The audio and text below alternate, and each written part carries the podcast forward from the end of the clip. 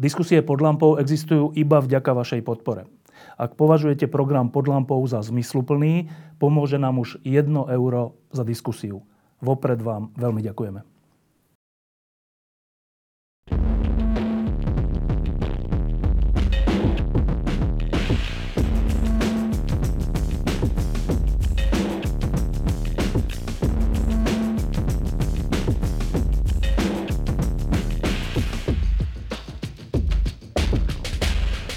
Dobrý večer. Toto pod lampou natáčame na divadelnej Nitre o 11. v noci. A ešte to je tak, že pôvodne sme mali byť na námestí v divadelnom stane, ale pre vietor to bolo presunuté sem do inak krásne zrenovovanej nitrianskej synagógy. Tak dobrý večer. Téma je jasná, je rok 2019 a to je 30 rokov od novembra 89 a my sme si pozvali, pozvali troch ľudí, s ktorými sa z okolností od, tých, od 90. 91. roku poznám aj osobne. Stretávali sme sa v Slobodnej Európe, v Prahe, v Bratislave, robili sme všelijaké spoločné um, aktivity a keď som sa myšiel, tak som rozmýšľal, že tých 30 rokov je vlastne väčšina z môjho života už. Je to, že väčšina zo života, ktorý som ja prežil. A uh, keď som mal v 75. 10 rokov, tak keď mi niekto hovoril, že v 45. niečo bolo, teda 30 rokov predtým, tak mne sa to stalo, že v praveku, že 45. Že... A teraz je 89. tých 30 rokov za nami. Tak chcem sa vás ako prvú otázku opýtať, ehm, keď sa povie, že je to 30 rokov, čo vás prvé napadne? Martin. No, že, že v mojom prípade je to ešte necelá polovica života, aj keď, keď bereme do úvahy dospelý život, tak už väčšinu dospelého života žijem akože v 30 rokoch pre mňa je to úplne jednoduché, akože úplne iný život než predtým, je to e, predovšetkým ako slobodný život, čo neznamená vždy e, zásadne lepší, lebo sloboda nie je vždy ako úplne, ona je niekedy náročná, ale rozhodne je to, je to, je to, je to slobodná existencia. To je jediné, čo k tomu viem povedať v tejto chvíli ako prvá na prvú. E, zdá sa ti to, že to prešlo rýchlo? To záleží na tom, ako čím človek starší, tým rýchlejšie mu ten život plinie, ale nie. Mám pocit, že keď pomeriavam e, týchto 30 rokov, napriek tomu, že keď je človek starší, tak mu to plinie rýchlejšie, tých 30 rokov mi prípada ne, nekonečne bohatších, než tých prvých 30, hoci v mladosti človek zažíva veci, ktoré má stále pocit, že keď zažíva nové, že sú, e, tým pádom ten čas je spomalený ale ja som mal to šťastie, že potom som mal 32 rokov a v 89. a začínal som na novo. Takže mne sa život vlastne predlžil tým, že som zač- zažíval veci e, znovu také, ktoré som za komunizmu zažiť nemohol.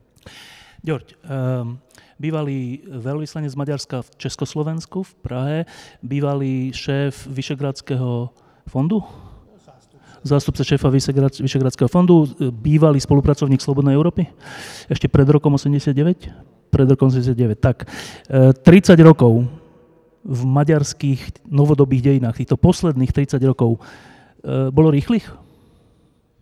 No, bylo to strašně rychlé a pro mě to je e, kratší polovina života, protože jsem starší než všichni jste tady v sále, myslím, že já jsem nej, nejstarší.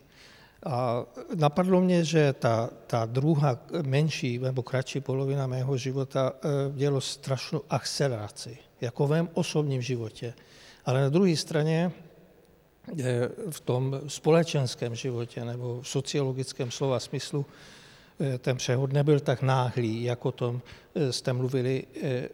Pro mě to bylo mnohem postupnější, jak se zmínil o tom, že jsem pracoval 88-89 ve svobodné Evropě, tak pro mě ten svobodný svět nepřišel tak náhle postupně. Samozřejmě osobně pro mě to bylo strašný zvrat, že z člověka, který byl na volný noze, freelance, pracoval jsem taky pro Svobodnou Evropu, ale nejenom, náhle prostě přes měsíc nebo přes dva měsíce jsem se stal velvyslancem. Z odborného hlediska to nebylo překvapení, protože jsem byl bohemista, znal jsem ten dissent, který se dostal na vládu a tak dále a tak dále, mělo to oprávnění, ale prostě to byl strašně rychlý, eh, rychlá změna, neuvěřitelný, prostě řetězec strašně rychlých změn. Tomek, my jsme jako mladí chlapci po roku 89 v Prahe vymetali miestne krčmy a rozprávali sme sa o tom, jak to ide všetko. A dneska máme 50x rokov.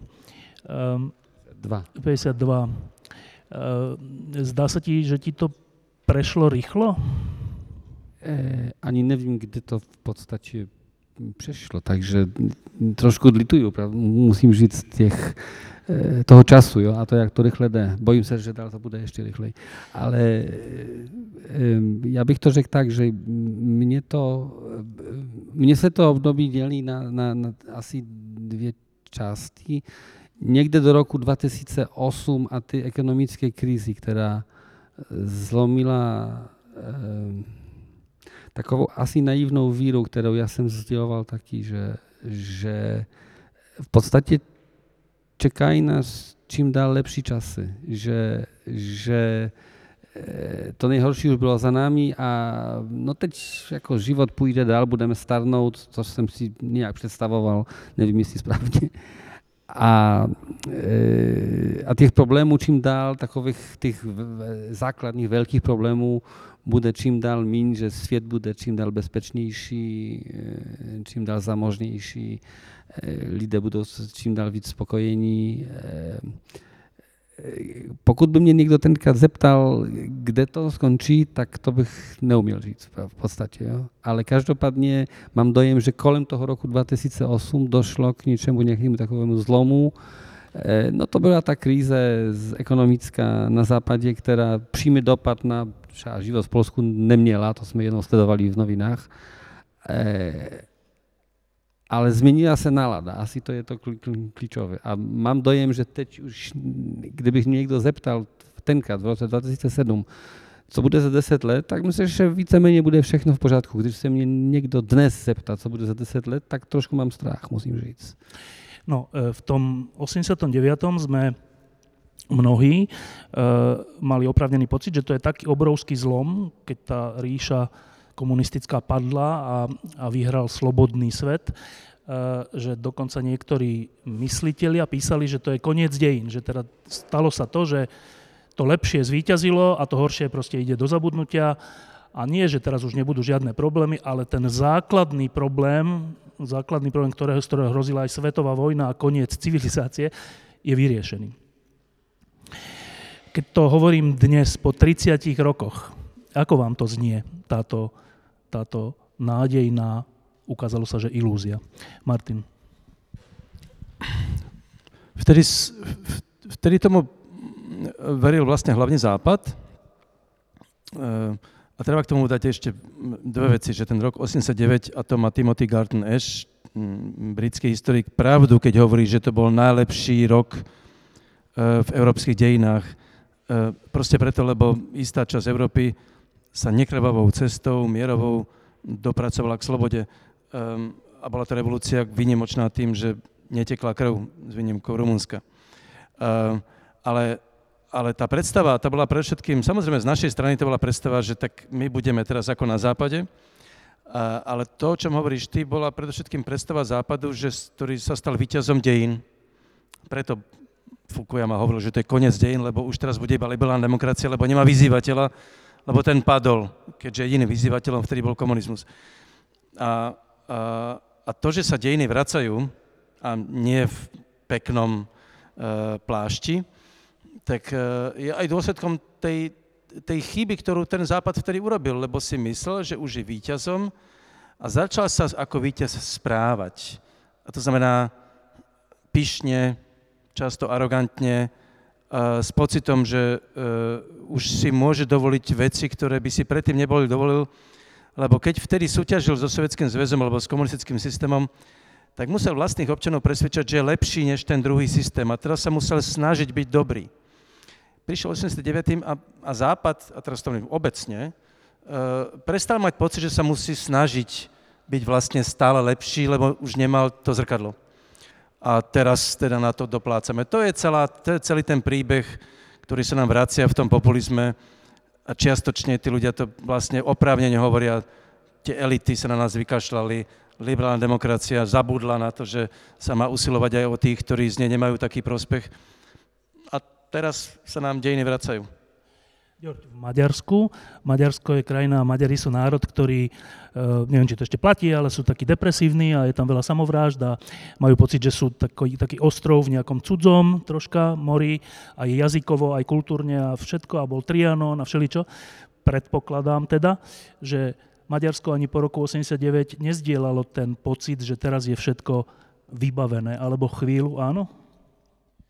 No tak do určité míry e, samozřejmě e, velká část společnosti myslel to, ale já osobně jsem myslel, že, že se neděl nějaký zázrak v 89. roce. To souvisí e, s tou mou první odpovědí, když jsem mluvil o tom, že pro mě prostě ten přechod byl plynulější. Tak se mysleli, mysleli jsme mnozí, já jsem v určitém ohledu taky myslel, že, že ten zázrak se stal skutečně, ale byl jsem už tenkrát a mnozí byli opatrnější, že přece jenom ta maďarská společnost zůstane víceméně stejná, jako ta společnost, když se dívám jenom ne na globálně, ale jenom na, na, na nějakou národní pospolitost nebo na nějakou kulturu, se nezmění přes noc, samozřejmě. I dneska si to myslím. A myslím, že ty dnešní e, e, procesy a ty dnešní události mají mnohem hlubší e, kulturně historické kořeny. Prostě myslím si, do dneska myslel jsem tehdy taky, že ta kontinuita vlastně eh, v těch dějinách eh, je silnější než ta, ten moment, jo? prostě moment štěstí nebo nevím čeho. A myslím si, že, že prostě ten západ, já bych trošku polemizoval, souhlasím eh, do velké míry s tím, co si říkal, ale eh, myslím, že ten západ prostě neodhadl eh, přesně eh, to nebezpečí, které žije v těch jiných kulturách, těch nesvobodných kulturách, nezápadních kulturách, že tam může dojít mezi, mezi jednotlivými kultury ke konfliktu. Jo? A, a, a že prostě to Rusko to nevzdává. Jo? Prostě ten vliv. Já jsem nikdy nemyslel ani za Jelcina, že oni to zdali ten prostor. Ten na, ani ten náš prostor. Prostě. Nikdy. Takže tak, tak to vidím. Jo? E, Tomek, e, v Polsku, e, kde boli prvé slobodné voľby a kde bola Solidarita už dávno, masové hnutie, prvé v komunistickom bloku, keď sa dial 89. a potom, možno mohol byť pocit, predpokladám, nejakého aj triumfu a nejakého zadosťučinenia, že my Poliaci vrátane pápeža sme významnou mierou, ak nie rozhodujúcou, prispeli k tomu, že ten komunizmus padol. Te, táto predstava o tom, že a teraz už bude dobre, e, bola v Polsku silná? To nedokážu říct, musím, musím přiznat, že já jsem měl takovou, jako, já jsem to určitě sdělil, no, tak přesně jako, jako říkáš, nakolik, e, že teraz už bude dobře. To, e, ty naděje byly obrovské. Mám dojem, že ty v té své otázce uzavřel celý ten komplex, jako to, že, že to Polsko bylo jakoby první, eh, že bylo to obrovské chnutí, eh, že byl ten papež, eh, kterého jsme v roce zvolení 78 brali tak, že jako aspoň něco se nám povedlo, teda, když už jsme tak úplně poslední, úplně nej, nej, nejbídnější stát, když jsme chudě, tak, tak aspoň máme toho papeža, aspoň, aspoň to. A někde během já nevím, 12-15 let nám se zdálo, že to je vůbec jako jedna z vůdčích postav e, současného světa. E, mám dojem, že když se čte analýzy, a to i Timothy Gertona Eše, e, někdy těsně na začátku 90. let došlo k takovému zvláštnímu rozdělení, že chodná část té společnosti byla z toho procesu vynehána. To znamená, elity, které vedly tím, tím, tou transformací, one částečně mlčícím způsobem v, nějak same s sebou souhlasili s tím, že čas lidí je třeba vynechat z toho procesu, že prostě na všecko nemáme. My jsme měli tenkrát kolem 30% eh, dospělých lidí zaměstnaných v zemědělství soukromým, které bylo naprosto ekonomicky nesmyslné, neudržitelné. A hlavně se na ně myslelo. A, a, a tím pádem celé eh, asi, asi z toho myšlení je, je, tak to myšlení je zdrojem toho, že třeba celé regiony Polska jsou ekonomicky v podstatě vyprázdněné, zničené. Takže pravda, že tam, jsem tam nějaký město, či městečko spíš, ale tiež chce žiť, že to je Európska únie a, a proste vyspiela jedna z, z 25 nejbohatších zemí na, na světě. Tam v podstatě nic není a není určitě žádná naděje pro ty lidé. V tom smysle e, myslím, že to, to rozdělení přišlo veľmi rýchle, akorát, že sme si je dosť dlouho uvedomovali, aké budú jeho dôsledky. O rozdeleniu našich spoločností sa ešte dostaneme, ale ešte jedna taká vec k tomu 89. a kontrast s dneškom, že e, ja si pamätám, keď e, maďarský vtedy predseda Fidesu, Orbán bol vtedy v 89. alebo predseda bol Fidesu? No, tak už, už, už byl v 88. založený no, Fides. Tak v 89. na námestí, keď, keď vystúpil Orbán, tak my sme kričali po maďarsky, že ďakujem, že kesenem. A boli sme úplne, že, že perfektné, že mladý Maďar, perfektné, Orbán. E, keď e, Valensa bol ikona, úplná, že ikona. E, keď Havel vystúpil v americkom kongrese, tak to boli, že, ja neviem, že najviac potleskov v histórii v americkom kongrese, že táto naša časť sveta bola vtedy nami, ale aj inou časťou sveta vnímaná ako niečo špeciálne. Aj pre to utrpenie, aj pre tých disidentov, aj pre všeličo, ale aj preto, že pre tie námestia, pre tie revolúcie, pre tie zmeny, ktoré boli nenásilné, krásne, v niečom inteligentné a tak. A teraz, keď si, toto, keď si na toto spomeniem, ako o nás písali a ako sme my o sebe zmýšľali, a prenesem sa dnes, do dneška, ako o nás píšu, o Maďarsku, Polsku, Slovensku a Česku, a ako my o sebe zmýšľame, tak je to, že strašný zostup ale že strašný, a nielen, že personálny, že Havel versus Zeman a Orbán versus Orbán, ale, ale celkové, že... A teraz tá otázka, že sme hysterickí, keď to takto vnímame, že strašný zostup, alebo to vidíme realisticky. Tí, ktorí, ktorí máme pocit, že my tu vo V4 sme sa úplne že zopsuli. K čomu sa prikláňate? Martin. No, um, keď si spomenul Valensu, Havla a Orbána, tak ako nespomenul si nikoho zo Slovenska, lebo tu nikto taký nebol. Slováka žiadného... Havla Nie. bral ako nášho no, prezidenta. ale bol to Praža, pražský Čech. Čo si budeme hovoriť? Uh, um, bolo by fajn, keby sme sa s tým zotožňovali, ale takto to nebolo ani vtedy, alebo teda iba pri niektorých, ale rozhodne svet bral proste Havla ako Čecha hotovo, bodka.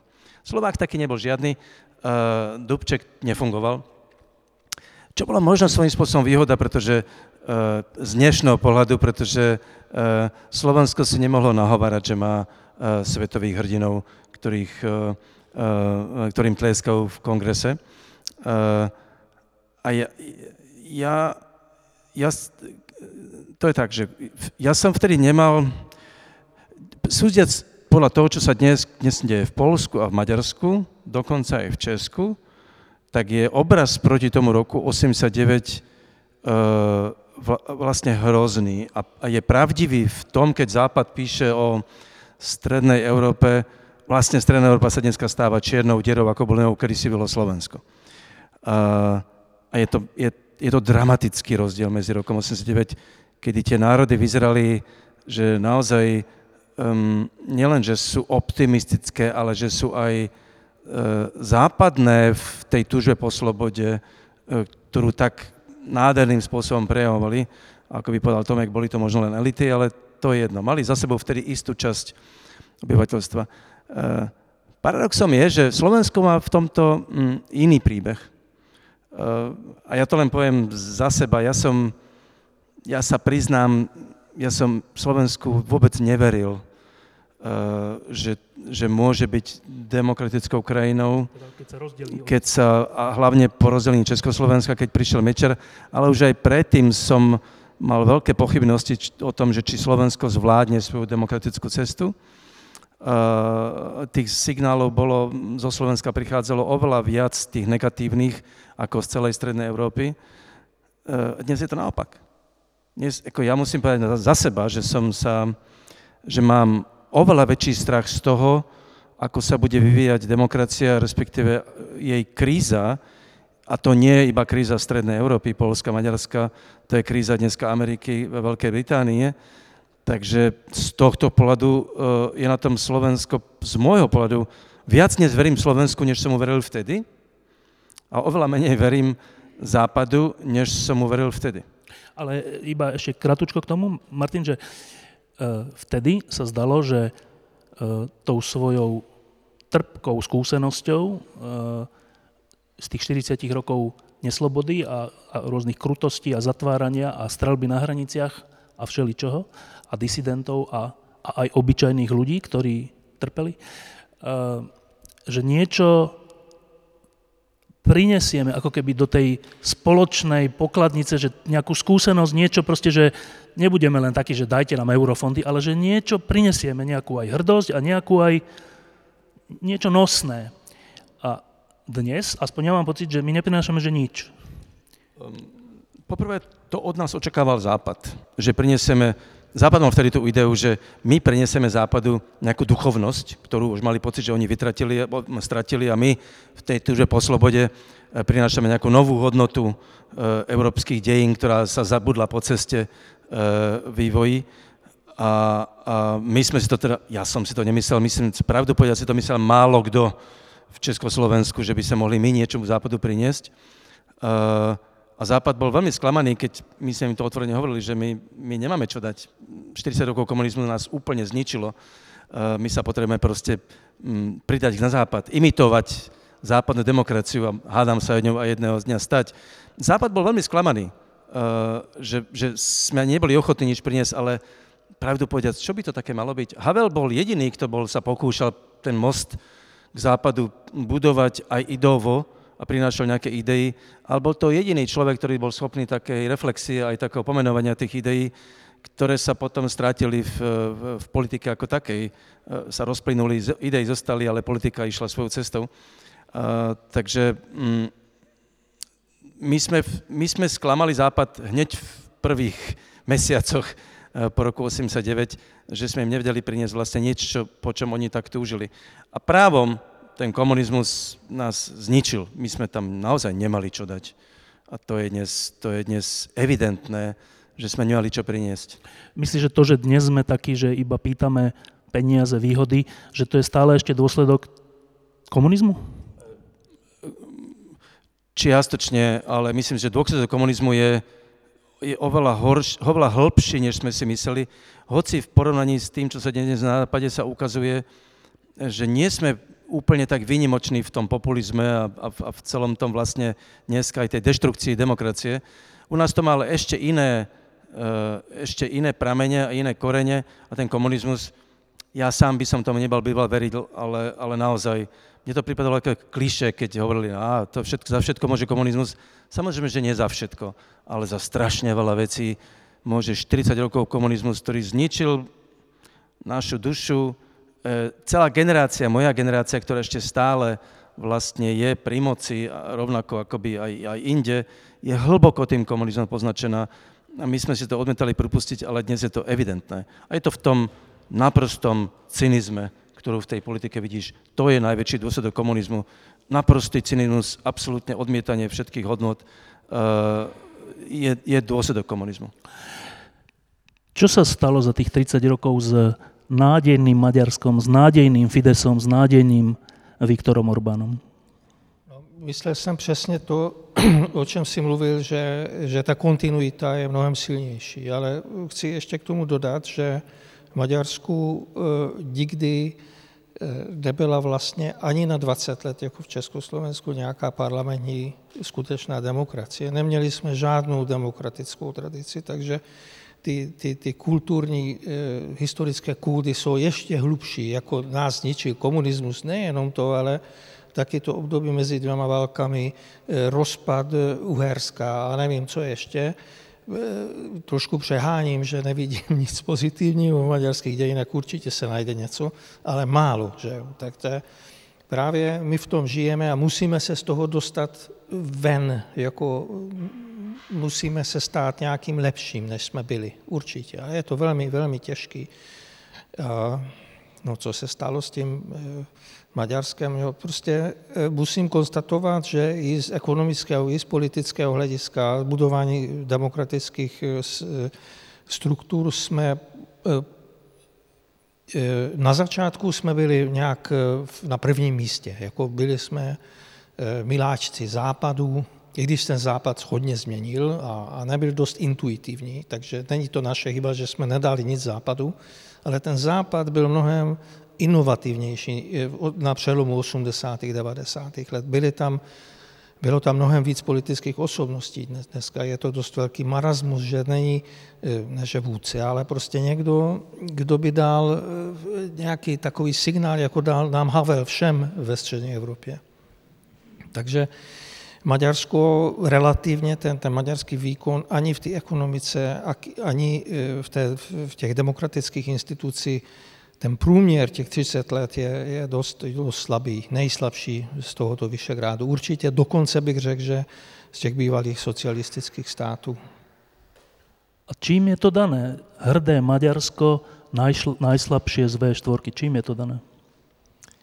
Nevím, nevím, já si, já, já, já si na to každý den hledám nějakou odpověď, dost mě to stresuje, protože já osobně nejsem s tím spokojený. Nevím, co to je ten, já si myslím, že ten, ten všeobecný průměr nás všech eh, Maďarů, musím takto říct, jako nejsme stejní, ale všichni jsme, kdo mluvíme eh, tímto jazykem a, a žijeme v, to, v této kultuře, že jsou obrovské rozdíly, jo? Strašně, moc, strašně moc je chudých a nevzdělaných lidí. Ty, ty rozdíly jsou obrovské. Jo? Prostě. A ta drtivá většina e, žije nejenom sociálně a hmotně e, v bídě, ale i intelektuálně. No a samozřejmě Eh, ta moc dnešní to využívá a, a zmanipuluje lidi a využívá to, že jsou takhle bezmocní jako, s tou hudobou a nejenom fyzickou a sociální, ale i, i, i kulturní hudobou a jsou zmanipulovat, zmanipulovatelnější. Ale väčšinou to tak býva, že keď sú ľudia na tom zlé a keď sú na tom dlho zlé a keď celé to dlho vládne jedna strana... Nie, ale že keď celé ten čas, čo sú oni na tom zle vládne jedna strana, tak nakoniec sa tí ľudia postavia proti tej strane, ale v Maďarsku to tak nie je. To zatím ne, ale to nikdo neví, co bude zítra nebo za pět let. No. Ale jak to tak dlho? Jak, jak, aké možno, že je to tak dlho a že dokonca je to tak, že vlastně je to Maďarsku bez opozície dnes? To, jestli na to hledáme odpověď na, na úrovni aktuálně politické, tak můžu říct, že se špatně vládlo před Orbánem. Jo? Prostě, že ten, ten, eh, ten administrativní a politický výkon eh, tohoto státu nebo těch, co prostě vedli ty socialistické, liberálně socialistické vlády, byl prostě mizerný. Jo? A prostě lidi nevěřili jim, podobně jako v Polsku. No a přišla ta politická síla, která jim prostě něco slíbila, ani neslíbila tak moc. To je velmi zajímavé, že Orbán konkrétně věci strašně málo slíbí, jako velmi opatrní, no ale e, nakreslila nějaký, nějaký stav, nějaký duhovní stav a lidi tomu věřili. No. Prostě dostal ústavní většinu v 2010 no a potom to šlo všechno jako taková, taková politicko-ústavní mašinka, vyráběli ty zákony a prostě žijeme podle toho. No.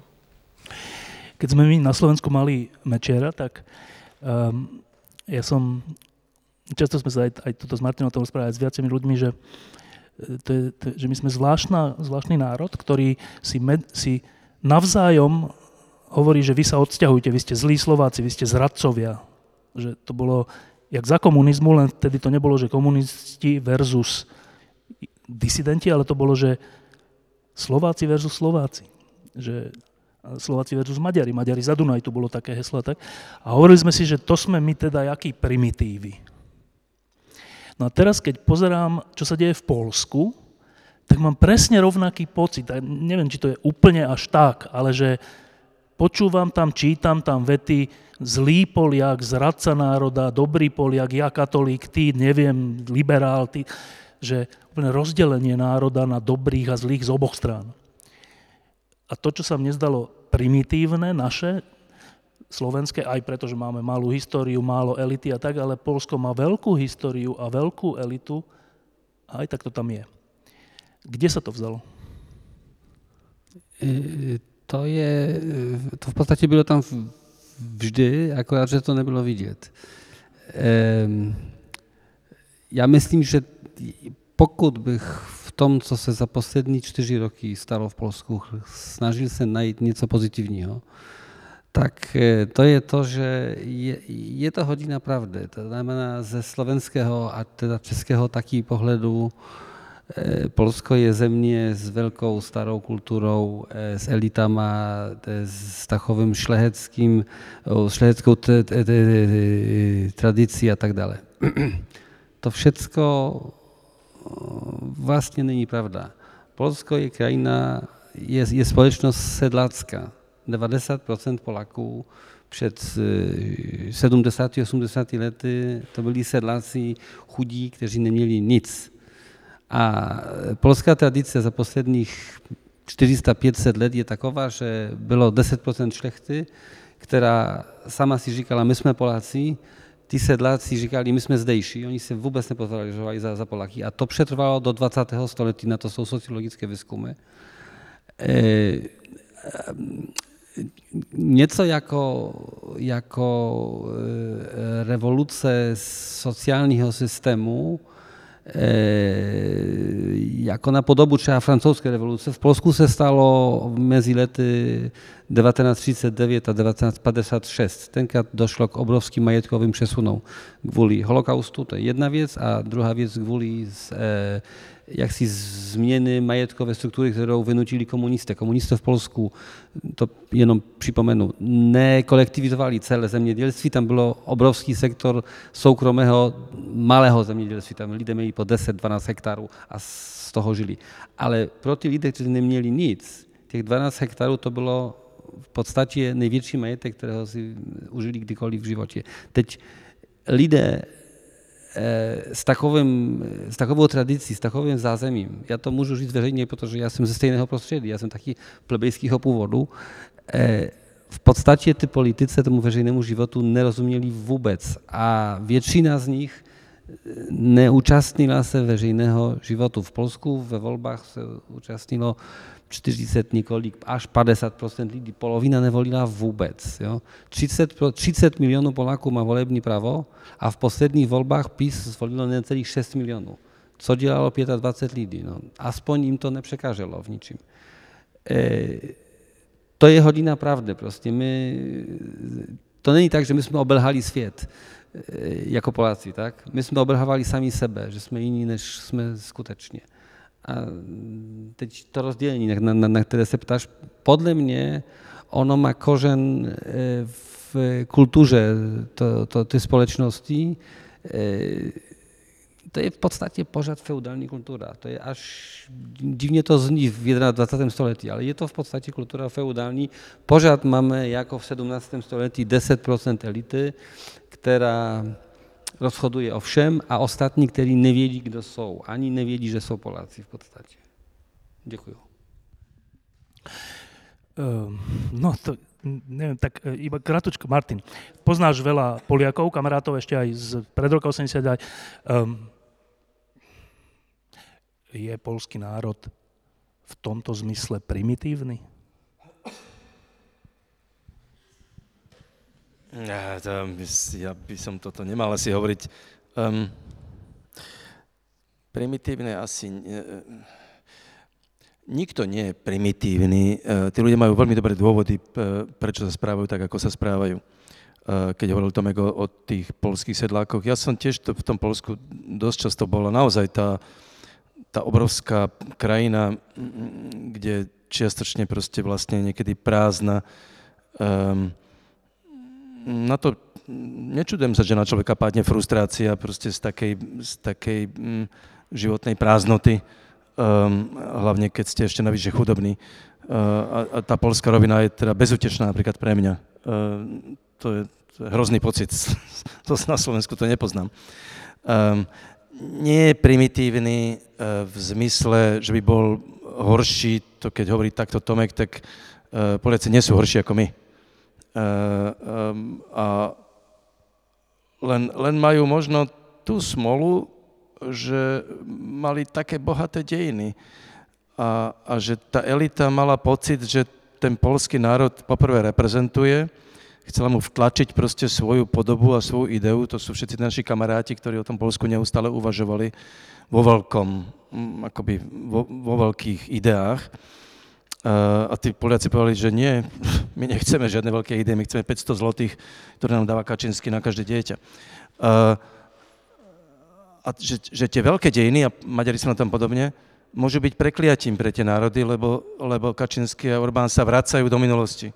A keďže nemali demokratické dejiny, tak keď sa raz vrátite do dejín, ktoré neboli demokratické, tak sa vracate len do nedemokratických dejín a chcete ich obnoviť. A v tom má uh, Ďurt pravdu, že my máme to jediné šťastie, že my sa môžeme vrácať do dejín, ktoré máme demokratické, a to je Prvá republika. A iné dejiny vlastne ani nemáme. Slováci majú výhodu v tom, že žiadne dejiny, na ktoré by sa mohli upínať, ako nemajú. A majú pred sebou len budúcnosť.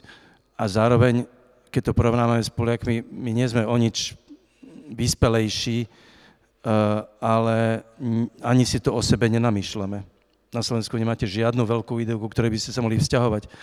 Čo je v niektorých situáciách výhodou. Pretože proste, keď príde diktátor s nejakou ideou, tak mnoho ľudí ho nasleduje. U nás by aj diktátori boli, ale nemajú ideu a tým pádom mm, nemôžu byť diktátori. Ešte sa vrátim k tomu, lebo uh, ono sa to zvádza k tomu, že keď sa pozrieme na Polsko, ale aj na Maďarsko, že na Polsko, že no tak samozrejme tí jednoduchí katolíci, ktorí tam akože uchopili moc a teraz všetkých liberálov chcú dať do pekla a choďte pred z Polska a ste zradcovia. Ale to sa mi nezdá, že tak, to nie je takéto delenie, že katolíci versus liberáli, lebo medzi katolíkmi aj v histórii, aj v nedávnej histórii boli tí rozhodujúci ľudia na tej správnej strane vrátane pápeža, ale nie len pápeža. A že e, a mňa na tom iba, to ma nevyrušuje, že katolíci majú iný názor a liberáli majú iný názor a to je v poriadku, ale že ten spôsob boja až, alebo komunikácie medzi sebou, typu nepriateľ národa. Že to, to mi príde, že úplne primitívne, ale neviem, u nás to viem priradiť Slobodníkovi, Hofbauerovi, ľuďom toho typu, ale rozhodujúci polskí politici sú tohto typu? To nie jen politici, to taký třeba církevní hodnostáři. Polská, polská církev, ty si zmínil, to, asi to stojí za dvě věty. V dnešní době už v podstatě veřejně se o tom mluví, že ona je na pokraji schizmy, rozpadu a nebo se to už stalo vlastně. Jo. Já teda ještě zbytky víry jsem uhoval, chodím do, do kostela, ale mám ve Varšavě tři nebo čtyři, do kterých chci jít a vím, co mě tam čeká. A mám strach jít do Libevolného, protože tam uslyším ani ne to, že bym někoho volil, ale uslyším něco o Židech, alebo uslyším něco o Evropské unii, alebo o Němcích, alebo o něčem takovým. To se to se docela běžně děje. Takovou nějakou politickou takovou agitací primitivní nacionalistickou. Ta církev se štěpí na církev, které já bych řekl za sebe, že jedna bude katolická a druhá bude národně katolická, nebo něco takového jako e, pokus o, o jako spožděnou reformaci, nebo něco takového, teda podrobení e, naboženství světské moci, no něco v, v tom smyslu. Takové prvky v polské verzi katolicismu byly vždycky, one byly dané historicky, já se nedivím, že one tam byly, ale dneska mám dojem, že to dosáhlo takového kritického bodu, že něco se tam zlame. V Čechách jsem se dozvěděl od historiků, že přes první léta po smrti eh, Husa. Eh, hodně věřících lidí hodilo do kostela na mši v neděli a v noci z neděli na pondělí šli palit ohně na hory a s husitama a jim to vůbec nevadilo. Něco takového děje se zrovna u nás, je to jenom do tu kvapku, která tu společnost eh, celou Eh, teď pokud mluvíš o té nenávisti, já mám skutečně dojem, že v tom jsme mistři světa, aspoň mistři regionu, to znamená, hodně Čechů se mi ptalo, Slovaku taky, jak se to děje, že Poláci se dokáží mezi sebou pohádat na veřejné nějaké konferenci, přednášce v zahraničí a velice tvrdým způsobem se obvinují o nejhorší věci, mluví do sebe docela chrubě, občas i vulgárně. Dnes ještě k tomu přišle, přišel ještě jeden prvek, on se jmenuje internet a tam se píše věci naprosto hrozné. A co jsme se přednedávnem dozvěděli, tak byla aspoň teda v jednom ministerstvu, o tom víme, zřízená zvláštní buňka, která, který úkolem bylo štvat v internetu proti soudcům, kteří byli nespokojení s, s tím, co dělá kačínského vláda, teda Moravěckého vláda, on taky nevládne, v, s aparátem spravedlnosti. Čili ukazuje se, že ta moc jak si využívá ty nástroje a ta nenávist, to je v podstatě palivo, které nese k moci. Ale nerad bych, že by z toho, co mluvím, vyšel taký, taký obrázek, že prostě máme špatnou vládu a, a, a ostatní jsou v pořádku. E,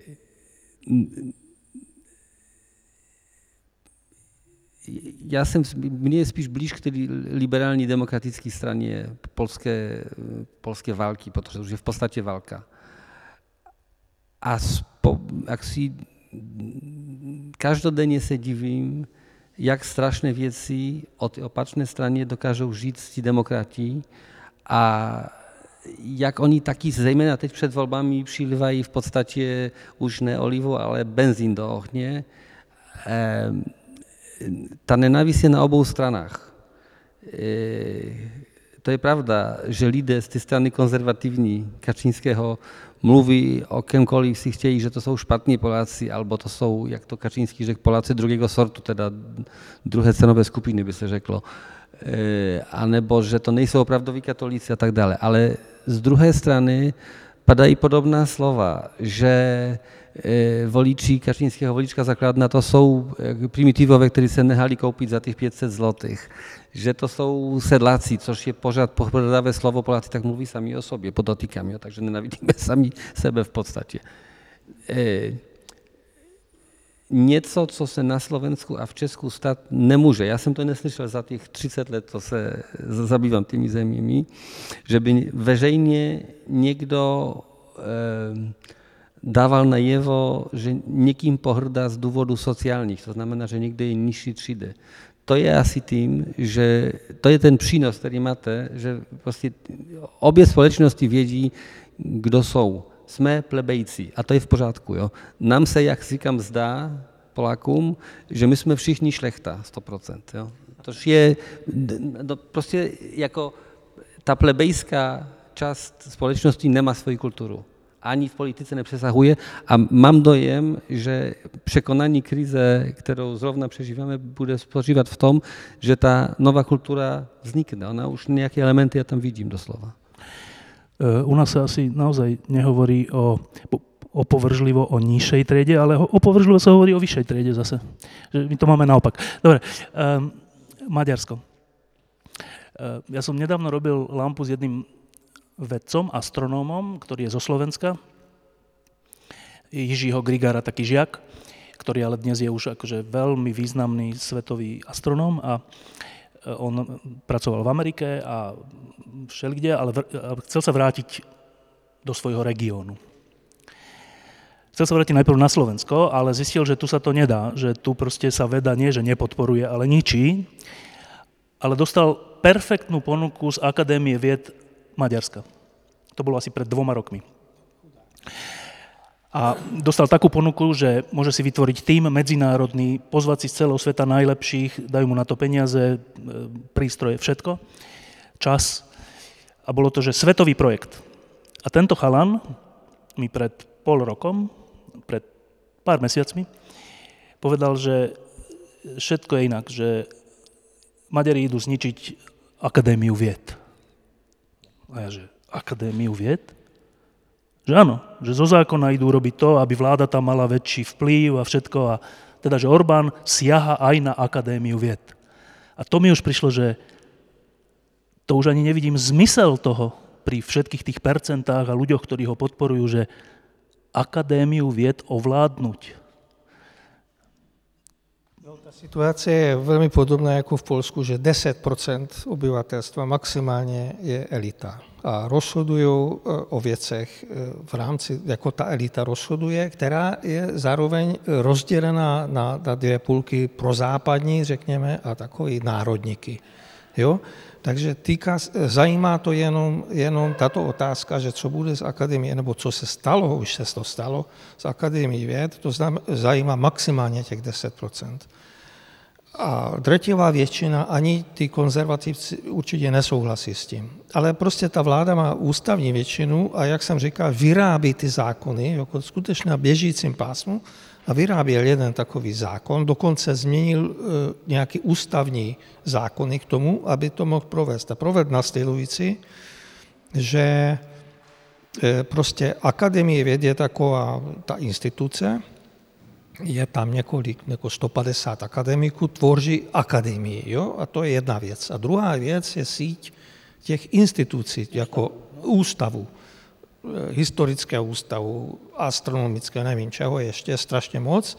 Pracuje tam, nevím, do 10 tisíc lidí, tak kolem 8 tisíc. No a prostě ne přes noc, ale trvalo to několik měsíců, přišli s tím nápadem, že že aby to bylo, nebylo tolik žvanění, abych to přehnal, aby tam byla, eh, pro, aby, aby pracovali pro průmysl, aby tam nebyla, eh, nebyly ty základní výzkumy, ale ty inovace. Jo? Ale inovace to není věda. Inovace se dělá v, v průmyslu někde, nebo prostě ano, po firmách a podporuje se to. Je to eh, hraniční oblast mezi technickou vědou a, a, a, a výrobou vlastně. No a oni, e, to byla ta, ta, ta narrativa, abych tak řekl dvořivě, že, že chtěli tohleto zničit. No, oni vytvořili úplně nový, oddělili e, síť těch ústavů od té instituce. Ta instituce tam zůstala prázdná, tam sedí ty, ty akademici a nerozhodují vlastně o ničem alespoň mně se to zdá, že, že už, už nemají žádné kompetence, protože smysl tohoto je to bádání, že, že bádáš, ne? Že, že prostě něco, něco hledáš, nějakou pravdu. E, pravdu, která je pravda sám o sobě. Jo? Ale oni si mysleli, že jednak můžou říct vědcům, co mají vymyslet. Jo? Že, že země je kulatá třeba, jo? Nebo, nebo takovou věc, nebo voda je tekutá.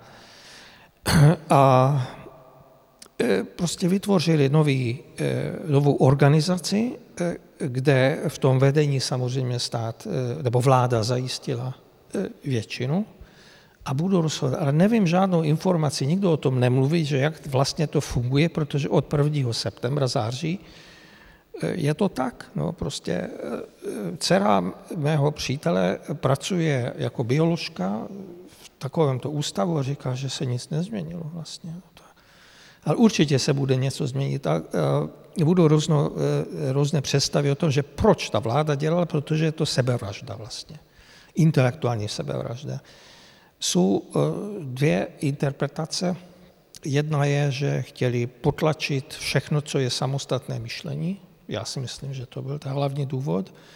Někde, někteří konspirují, že chtějí získat e, evropské peníze, protože ten akcent v budoucím rozpočtovém období bude na, právě na vývoj a, a výzkum a nevím co a vědu, což je úplně správně, ale já si myslím, že ty, ty, tomuto novému útvaru ta Unie nebude dávat nic. No. Ale já mám ještě další prostě, nechci s tím, ale to jsou ty dvě koncepce, to jsou ty dvě koncepce eh, proč, to, proč to dělali. Já přikláním k tomu, že prostě vadí ty vládě už všechno, eh, co je, připomíná svobodné myšlení. No a to je, to je ten šok, že no to, to slobodné Maďarsko, ktoré bolo naozaj v 89. na čele z celej V4, aj ekonomicky, aj intelektuálne. Tá akadémie vied hrala dôležitú rolu no, v tom. A toto Maďarsko je dnes reprezentované vládou, ale tá dostáva strašné percentá, čiže môžeme hovoriť, že toto Maďarsko je dnes proti slobodnému mysleniu. No, tak to, to, to, to nemůžu vyložit úplně, to nemám, nemám jiný, jiné, jiné vysvětlení k tomuto. To, to je blbost, co oni říkají, že tam chtějí inovaci. Prostě, to, prostě v, v tom biologickém ústavu třeba nikdo nebude nic inovovat. Prostě budou, prostě budou hledat a buď něco najdou, nebo nenajdou. Ale to znamená, že v Maďarsku sloboda nie je hodnota? No, tak pro mě je, ale pro 95% lidí není. Bohužel. A to je ten kulturní kód, jo, o čem jsem mluvil, že, že prostě to, už není důležité. Jsou o tom jako dost velká část maďarské líriky, e, jde o svobodě, jo, jako, ale to nikdo jako, jako nebojuje se teď momentálně o to. 89. já si myslím, že taky bylo to, že chceme tak žít jako Rakušané. Jo? Ale to bylo všude dost důležitý motiv. Ale jelikož ten, ten útlak nebyl tak silný, ale to platí i na Polsko, já si myslím, že tyhle existenciální věci byly v popředí. Tak u nás alespoň. V Polsku snad ne. Poláci byli větší idealisté než my. Ne. No. By byli Nemyslím, že byli větší idealisté.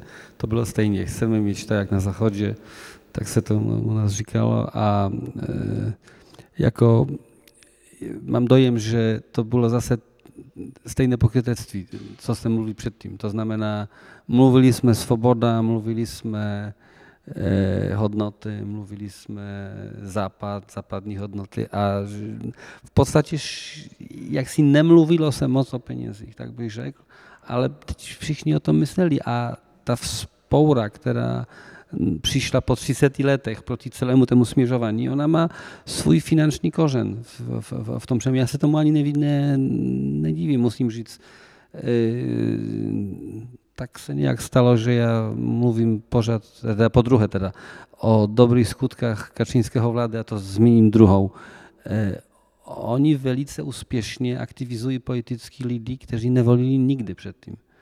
Oni seděli na těch svých eh, venkovských eh, halupách nebo v, v maloměstech a celou politikou byli otravení, bylo to pro ně prostě taková cynická hra nějakých elit, prostě to, stejně, stejně nic z toho nebudeme mít.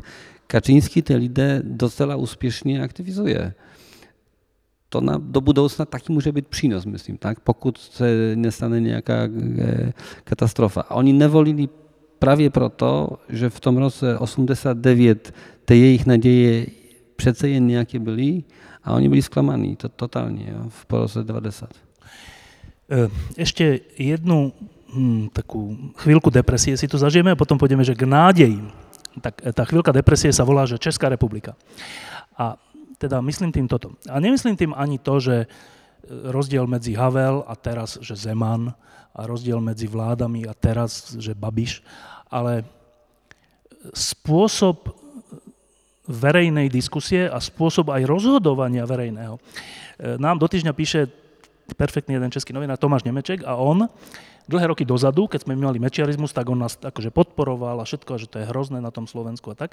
Troška to bolo tak, že ako keby, že tak toto není možné v Česku, že, že, že mečia, že únos, alebo že amnestie, samoamnestia, také. A tento Tomáš teraz nám napísal taký článok, že, že my tu máme, že mečiarizmus. Lebo že keď že ich prezident povie, že keď nejaký šéf e, štátnych zastupiteľov vráti tú vec, e, čo sa týka Babiša, že teda nie, treba to vyšetrovať a treba ho obviniť, tak on mu dá amnestiu. To povedal rovno, ešte ani ten, ten šéf tých zastupiteľov nič nepovedal. A ten Tomáš s prekvapením, s prekvapením dal do titulku, že, že toto je že mečiarizmus. A to hovoríme o našom milovanom Česku. Martin. A ja si pamätám, že aj ty si písaval, keď si popisoval rozdiel medzi Slovenskom a Českom, to, že je to asi aj rozdiel v kultúre, je to asi aj rozdiel v elitách a v tom, že prečo je u nás mečiarizmus vtedy, v 90. rokoch a prečo v Česku je to inak. Jednak, je to mestskejšie obyvateľstvo, históriu a všetko priemysel a my polnohospodárstvo a tak ďalej. No ale dneska sa to, že úplne obrátilo. No uh, áno, a, v, ale, a vtedy to ale bola pravda. Slováci v 90 rokoch eh, a Česi v 90 rokoch boli naozaj tá, tá, tá, tá priepas tej vyspelosti bola reálna. Um, aj kultúrnej, aj, aj povedzme politickej, e, občianskej. No ale to sa zmenilo. Proste Slováci, samozrejme aj No tak my, nedá sa nič robiť, proste my, my by sa mali ešte Mečerový pomník postaviť, uh, že nás naučil, uh, že demokracia nie je samozrejmosť. My sme sa naučili proste proti tomu Mečerovi bojovať a v, tej, v, tom, v tom zápise, v tej našej pamäti, aj generačnej, to zostalo hlboko vrité. Čo si tým neprešli, takže kým sa Slovensko vyvíjalo aj občiansky, uh, vlastne, lebo neustále malo pocit, že niekde proste vzadu, že číha ten tiger, ktorý proste nás zase na nás skočí a tú demokraciu nám rozsápe. Tí Česi to nemali tých 30 rokov. Oni sa vlastne vôbec nezaoberali možnosťou, že by, demokracia, že by oni mohli zlyhať v demokracii. No a keď raz 30 rokov na to vlastne nejako veľmi ani na to nepomyslíte, no tak potom samozrejme demokraciu, keď, keď ju nepestujete v tomto zmysle akoby obranne, tak potom to príde. Prišlo krok za krokom, voľbou Zemana, potom Babiša. Medzi tým e, e, česká spoločnosť ako taká, české elity, české médiá e, boli rozhádané, nemali vlastne spoločnú, nemali spoločný jazyk. E, oveľa viac sa štiepili proste v úplne zbytočných hádkach, ktoré na Slovensku a to je zase dedičstvo Mečera, proste tie slovenské elity, ako k nich vôbec tak môžeme hovoriť, ale myslím, že sa oni vlastne rodia, tak plebejsky, tak z dola, majú, majú do veľkej miery zhodu v tom, o čo im ide. A Česi, keďže nemali pocit, že o niečo ide, tak sa hádali. A teraz, keď ide o demokraciu, tak nemajú nástroje a nemajú, akoby, samozrejme, že ja si myslím, že, uh, že Česi to zvládnu, Eh, o Maďaroch si nie som úplne istý, prepáč, Ďarť, teda, že či to zvládnu. Eh, Poliaci bude otvorený súboj strašne zaujímavé sledovať, ale Česi si myslím v konečnom dôsledku, že to zvládnu. Len im to dá potrvá dlho, budú frustrovaní, eh, budú sa musieť vrátiť k svojim tradíciám, oveľa lepšie sa na ne bude musieť sústrediť a povedať si teda, čo je dôležité. Zatiaľ vyzerá, že sú stále ešte len na, niekde ani nie na pol ceste. Eh, ale ten dôsledok je naozaj v tom, že v 90 rokoch boli, my sme boli oveľa, mm, akoby, oveľa ďalej sme boli za nimi v tom vývoji, ale predbehli sme ich, myslím, v demokratickom myslení, vďaka proste katastrofálnej a tragickej skúsenosti s Mečerom. Uh, dostali sme protilátky, ktoré využívame, čo neznamená, že to vyhráme, to vôbec netvrdím. Ale v tejto fáze vyzerá, ako keby to Slovensko malo väčší zmysel pre seba záchovu v zmysle demokratického štátu. Na to, aby jednotlivé krajiny si uchovali slobodu a demokraciu, sú úplne nevyhnutné médiá, slobodné médiá. Tak to bolo aj v tom našom 98. roku, kde pri všetkom, ale tá bláznivá rusková markiza aspoň bola teda proti Mečerovi, hoci teraz sa dozvedáme, že možno aj vraždy si objednával, ale bola tu Radio Twist, bola tu Slobodná Európa, boli tu všelijaké denníky, týždenníky že keď sa pozrieme dnes na Maďarsko, Polsko, Česko, e, tento nástroj, ešte tam tí ľudia, ktorí veria v slobodu, teda nástroj slobody slova, ešte máte? Moc ne. Teda to, e, ta média, to, já si myslím, že Češi by měli hlídat e, velmi velmi ostře a velmi důkladně a vytrvale svá veřejnoprávní média takové, jaké jsou. Protože první krok, co Orbán udělal, to e, prostě vytvořili okamžitě po převzetí moci, nebo po, po, po tím, že vyhráli volby, to musíme prostě uznat, a dostali, dostali tu ústavní většinu, vytvořili ústavní zákon o médiích. A to byl základní a první velmi koncepčně a velmi promyšleně prostě to byl ten první krok. A velmi rychle převzali eh, kontrolu nad eh, veřejnoprávními médii, které měli kdysi velký vliv. Dneska už zaplať pámbu za to, alespoň ta televize má minimální vliv, protože ta veřejnoprávní hlavní kanál má sledovanost 3%, což je naprosto směšný. Ale, ale rozhlas třeba, eh, veřejnoprávní rozhlas má sledovanost skoro nejvyšší jako ve státě. Samozřejmě komerční, hudební nějaký kanál má vyšší. No ale oni úplně e, vyvlastnili skoro všechno. Prostě co zůstalo, to je několik onlineových novin, e, jedna televize, která je komerční, ale zabývá se především politikou ale šíří se jenom přes kábel. ATV se jmenuje. A potom ještě jeden, jedna rozhlasová stanice, která se zabývá s politikou, ale chytnete to jenom kolem Budapešti, jo? nebo přes internet. To je všechno. Jo? Prostě jsou významné onlineové noviny, které jsou velmi kvalitní, ale kromě tohoto indexu to nikdo nečte. Jo? Prostě čte to pár tisíc lidí, nebo deset tisíc, což je v případě online nových novin, to je velmi nízké číslo. Kromě toho, co jsem říkal, všechno mají oni pod kontrolou. Buď to, že, že to je státní, to jsou veřejnoprávní, to kdysi bylo veřejnoprávní, ale ani se tak nejmenuje, a jsou e, sloučeni do jednoho konglomerátu, kde je tisková agentura třeba, e, ústředně vyrábí zprávy a ty zprávy vysílá vysílají kanály veřejnoprávní televize, kanály rozhlasu, ale dělají to v té maďarské četce. Jo? A ústředně dělají ty zprávy, to je prostě šílený. A ty zprávy jsou naprosto holé, primitivní, demagogické, prostě ani ne jako ze 70. let ty, ty, ty socialistické, protože ty zprávy tenkrát tam hodně žvanilo prostě ideologicky. Už to ani není, to je několik vět, Především o migrantech, to je ústřední téma, ani ne ten nacionalismus. No a to, jsou ty, to je ta veřejnoprávní sféra.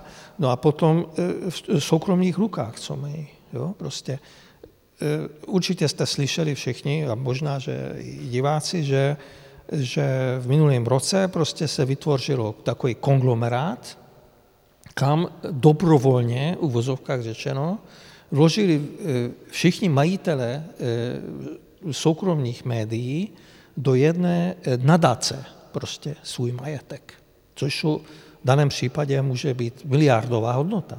A dobrovolně tam dali. A všechno tohleto, ten obrovský konglomerát, kde jsou 500 titulů, jo, velký televize, jo, velká celoplošná komerční televize, jedna je profidesovská, ta druhá je RTL, je neutrální, a kromě ty, ty profidosovské komerční televize je tam všechno, protože ona je jako ekonomicky ještě samostatný. Ale ostatní řídí prostě ta nadace, která byla vytvořena deziskovou akciovkou, prostě takovým fikaným způsobem.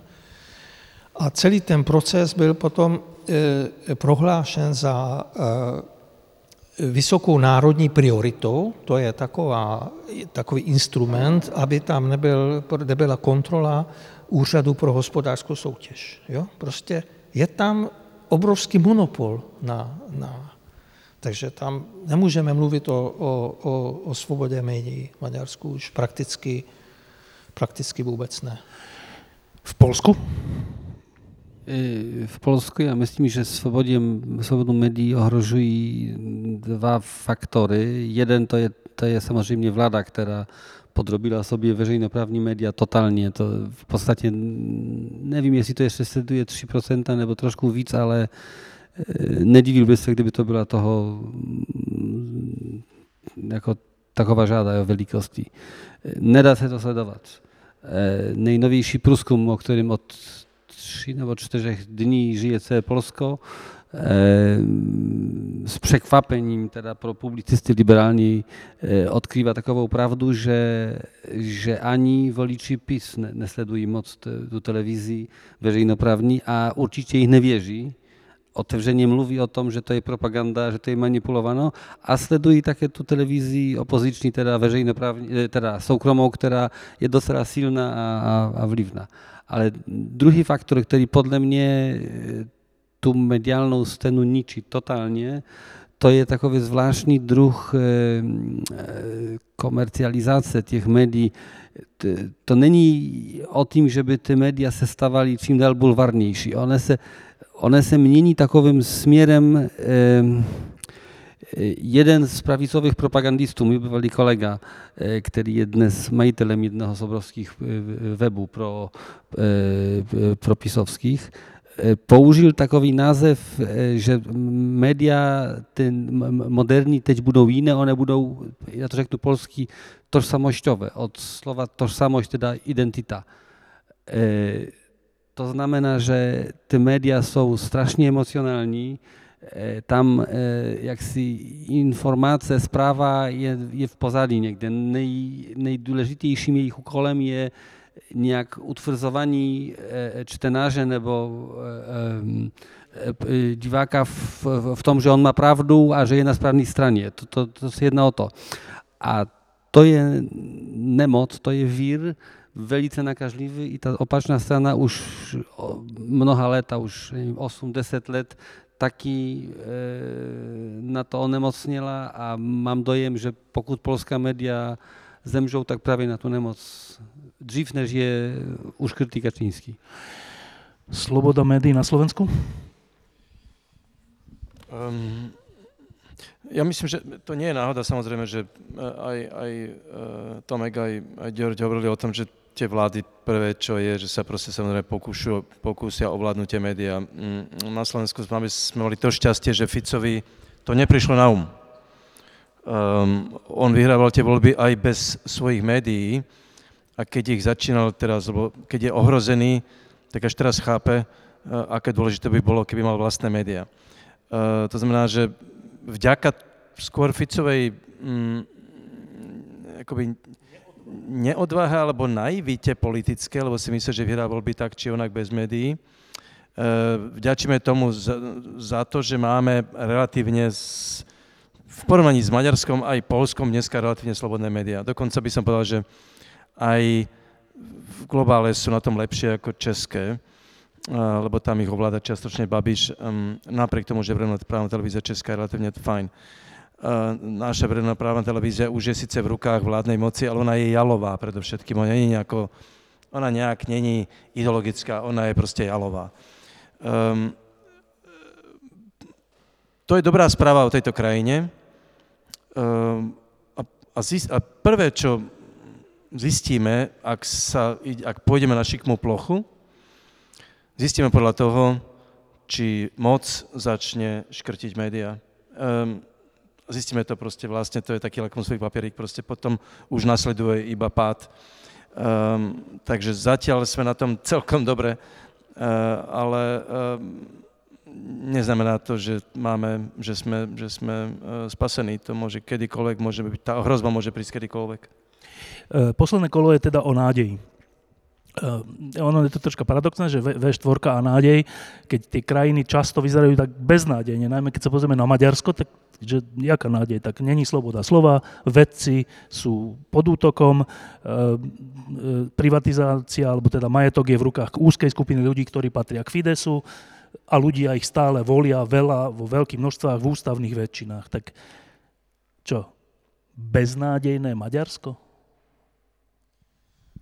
No, já zatím, zatím nevidím, že jak, co může vyvolat nějakou, nějakou změnu. Jenom e, ty dějiny dávají určitý, určitý naděj, že prostě přišly ty změny, když jsme s tím vůbec nepočítali. To nebyl ten 89. rok v Maďarsku, protože ta druhá polovina 80. let už to bylo jasné, že to že to nebude takhle fungovat. Sice eh, tu, tu, já sám jsem neviděl eh, tu světovou, ten světový vývoj, že to bude konec dějin. Jo, prostě.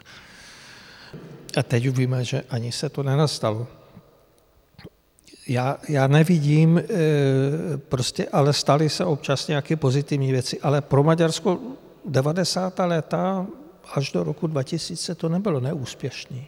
Jo, prostě určitý návrat eh, eh, k tomu ideálu 56. roku, 89. až prostě ty, ty první dvě, tři vlády, dokonce první Orbánová vláda, to bylo ještě úplně pozitivní. A to bylo 98, 2000. Musí se něco nastat. Jako, bohužel, my jsme malá země a spíš naděje vidím v tom, že ve světě se nastane nějaký obrat pozitivní, který prostě determinuje to, co, co, co bude dít v Maďarsku. Protože, protože i, i to školství třeba, což jako může dát určitou naději, je ve zoufalém stavu. Jo? Prostě všechno řídí nějaký ústřední orgán, veškeré státní školy. No? Prostě a, a, a šílené e, jsou ty předměty, které, te, které musí učit a, a celý, celý ten systém školní je ve špatném stavu. to by bylo naděje, že doufáme, že přijde nějaká vzdělanější nebo chytřejší generace. To taky moc nevidím, ale přece jenom ty mladí jsou aktivnější poslední léta, dva, tři roky. Možná, že to přinese nějakou, nějakou změnu. Přece jenom je to tak primitivní a tak vulgárně, co u nás vládne, že to nemůže trvat věčně. To já v tom doufám jedině.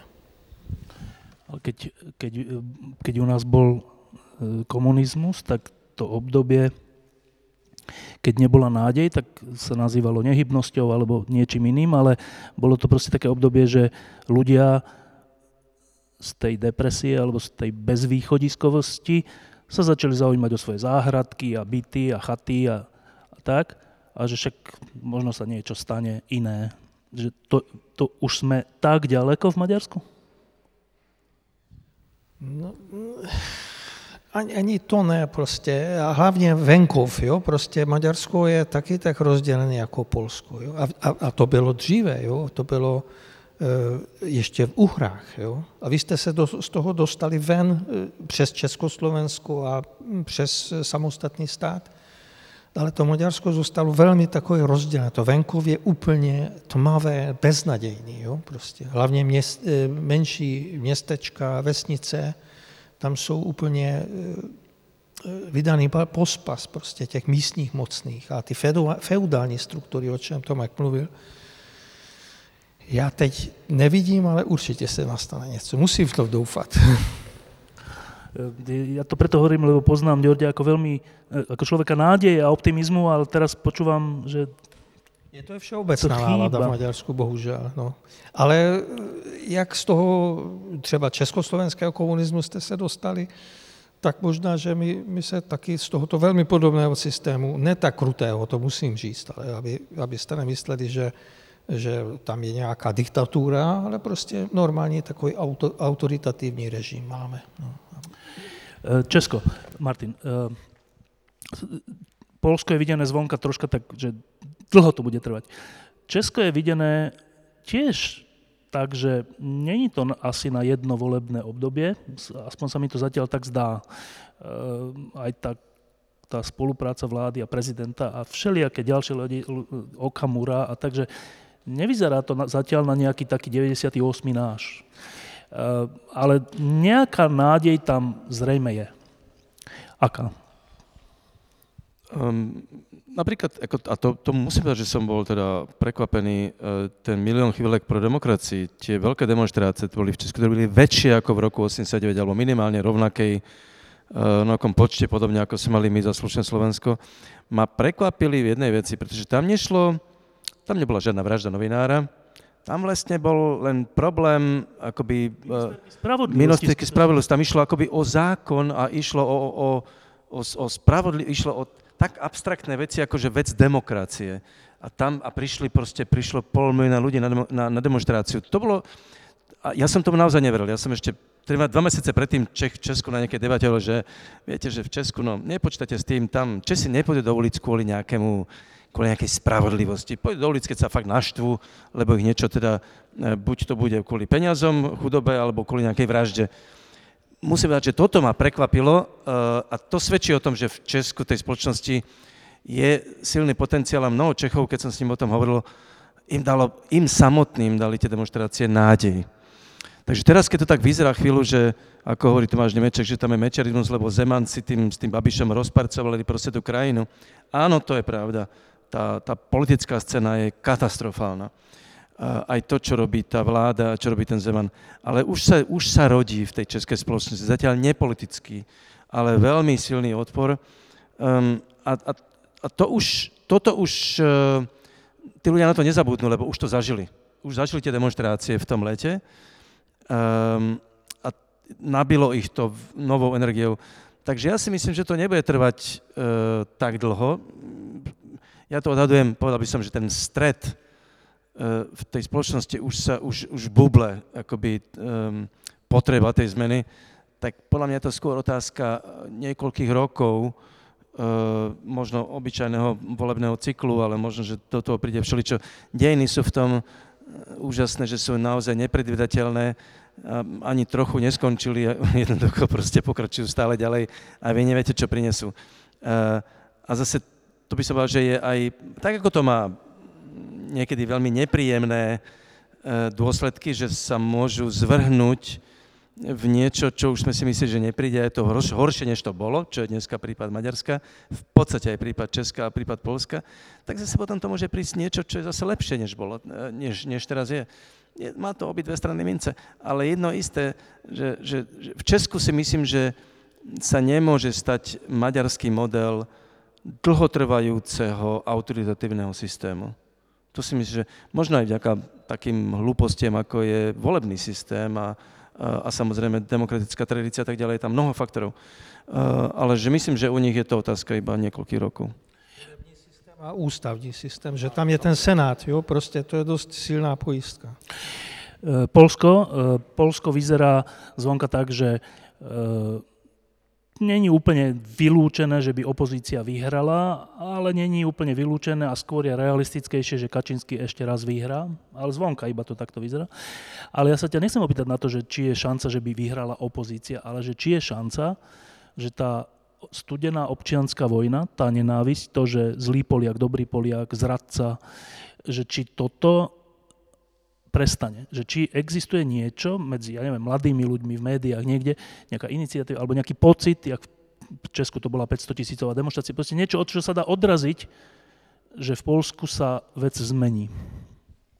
E, tady naději nevidím, musím říct. My jsme vůbec jako společnost strašně, e, jako máme strašně nadý rámus, mám dojem. A to, to, to žvanění, to se jinak se nedá říct, to je nějaká část národní povahy, snad jediná prostě, kterou máme, že se strašně rádi hadáme. A mám dojem, že eh, trošku ta politika v tom směru, eh,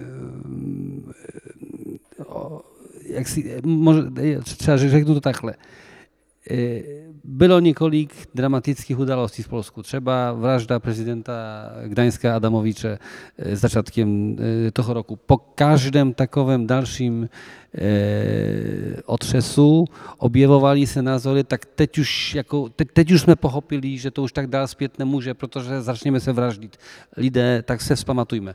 A to se opakuje dva, tři dny a pak zase si skočí do hrdla všichni.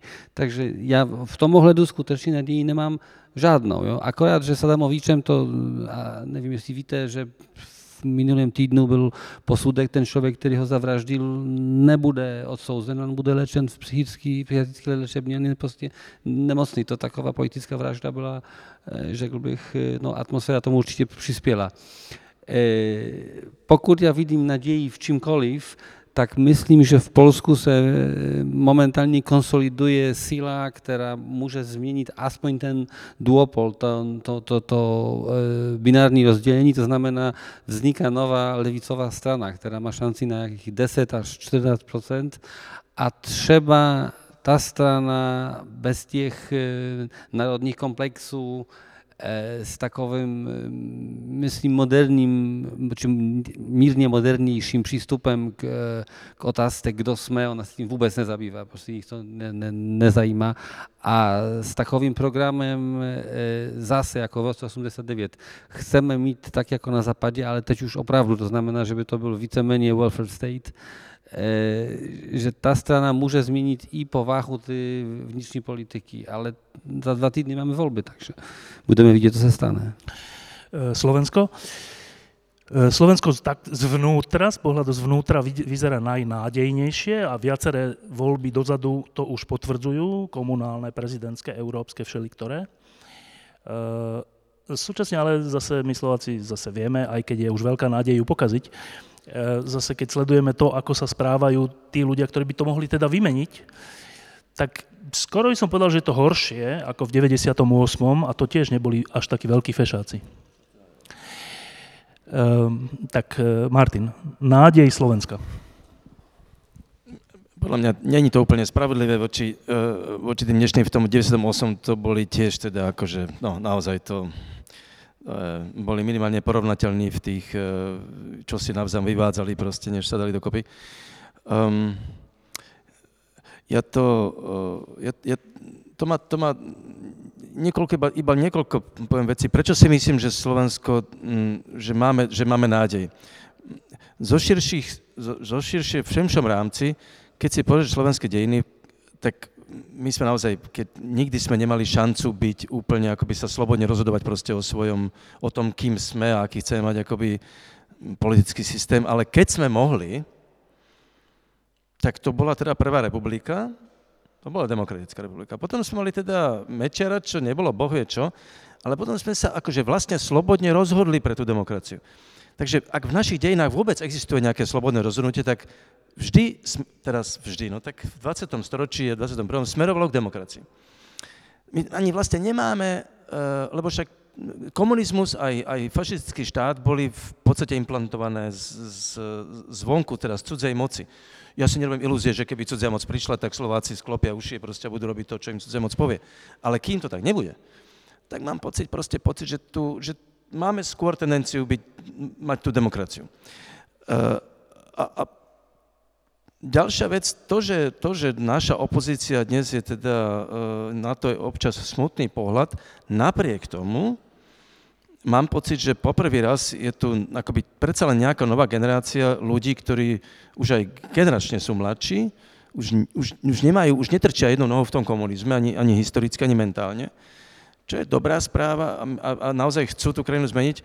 Stále im to nestačí, nemajú dosť voličov, uh, ale uh, na druhej strane, a opačne by som to z negatívneho uh, pohľadu, že tí, ktorých považujem za nebezpečných, uh, tiež nie sú boh vie čo.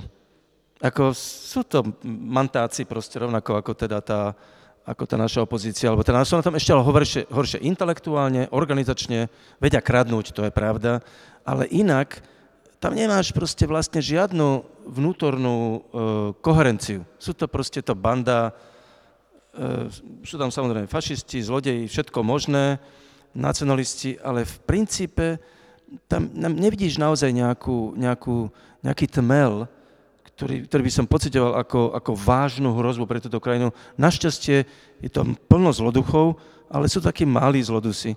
Že nie je tam jeden veľký zloduch, lebo ten inteligentný zloduch, ako je Orbán alebo Kačinsky, to sú veľké, dneska sú to historické postavy. Proste budú to historické postavy v dejinách, urobili strašne veľa zlého.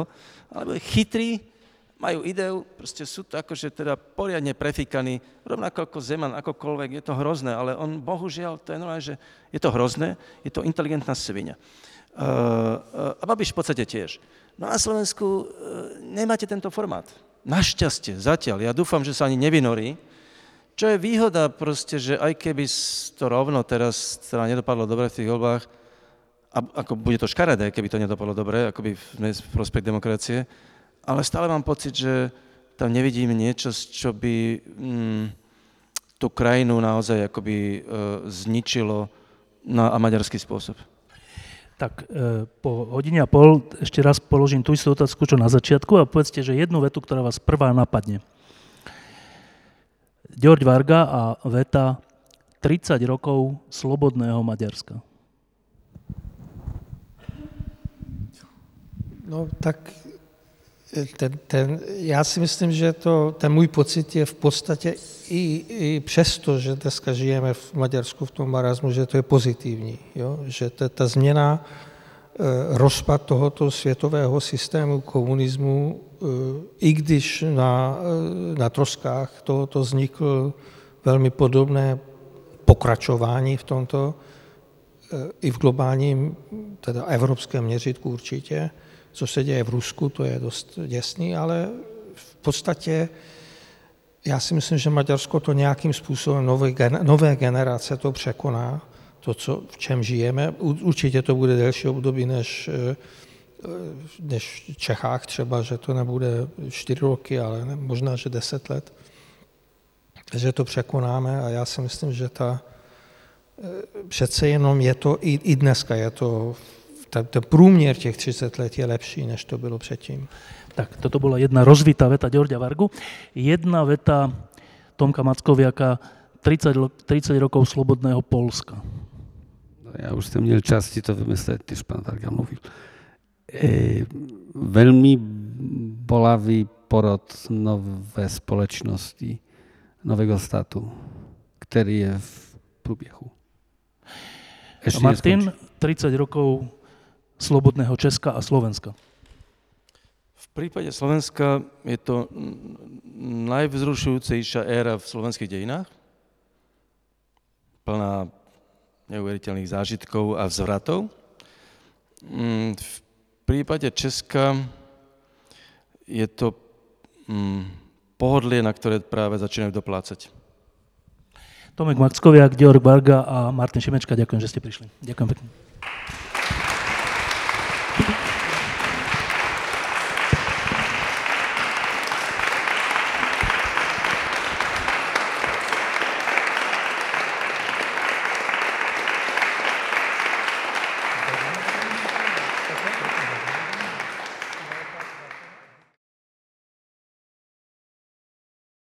Diskusie pod lampou existujú iba vďaka vašej podpore. Ak považujete program pod lampou za zmysluplný, pomôže nám už 1 euro za diskusiu. Vopred vám